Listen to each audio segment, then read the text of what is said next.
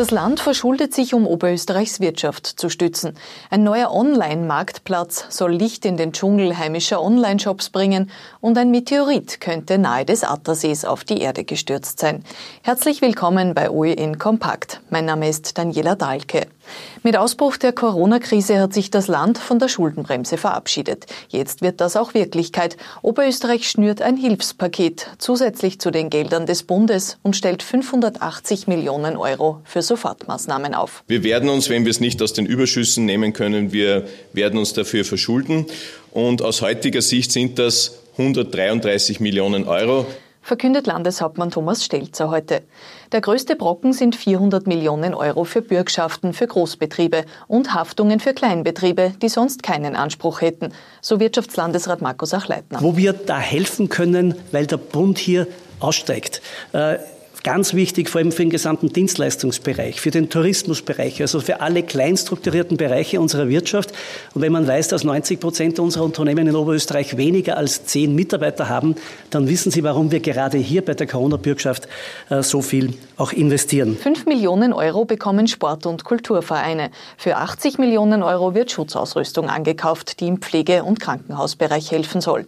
Helfen soll das Geld aber auch vor allem bei Einzelschicksalen. Wie sehr die Krise die Oberösterreich Österreicher daheim trifft, zeigt die Tatsache, dass die Anträge auf Wohnbeihilfe und Wohnkostenbeihilfe massiv gestiegen sind.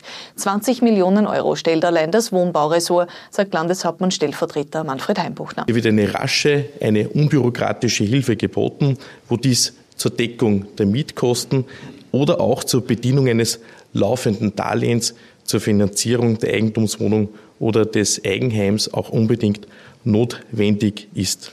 Mit 5 Millionen Euro sollen Oberösterreichs Betriebe digital fit gemacht werden. Die Krise habe gezeigt, dass viele auf Homeoffice nicht vorbereitet waren.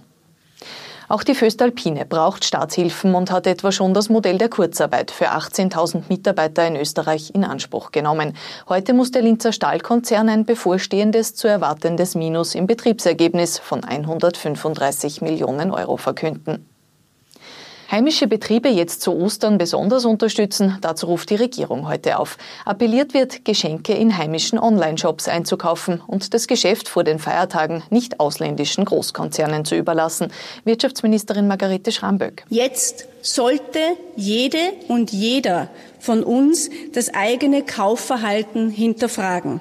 Meine Bitte an alle Menschen, die in Österreich leben, ist, Kauft lokal, das geht auch digital. Um Licht in den Wildwuchs an neuen heimischen Einkaufsportalen zu bringen, hat die Ministerin heute eine neue Informationsseite präsentiert.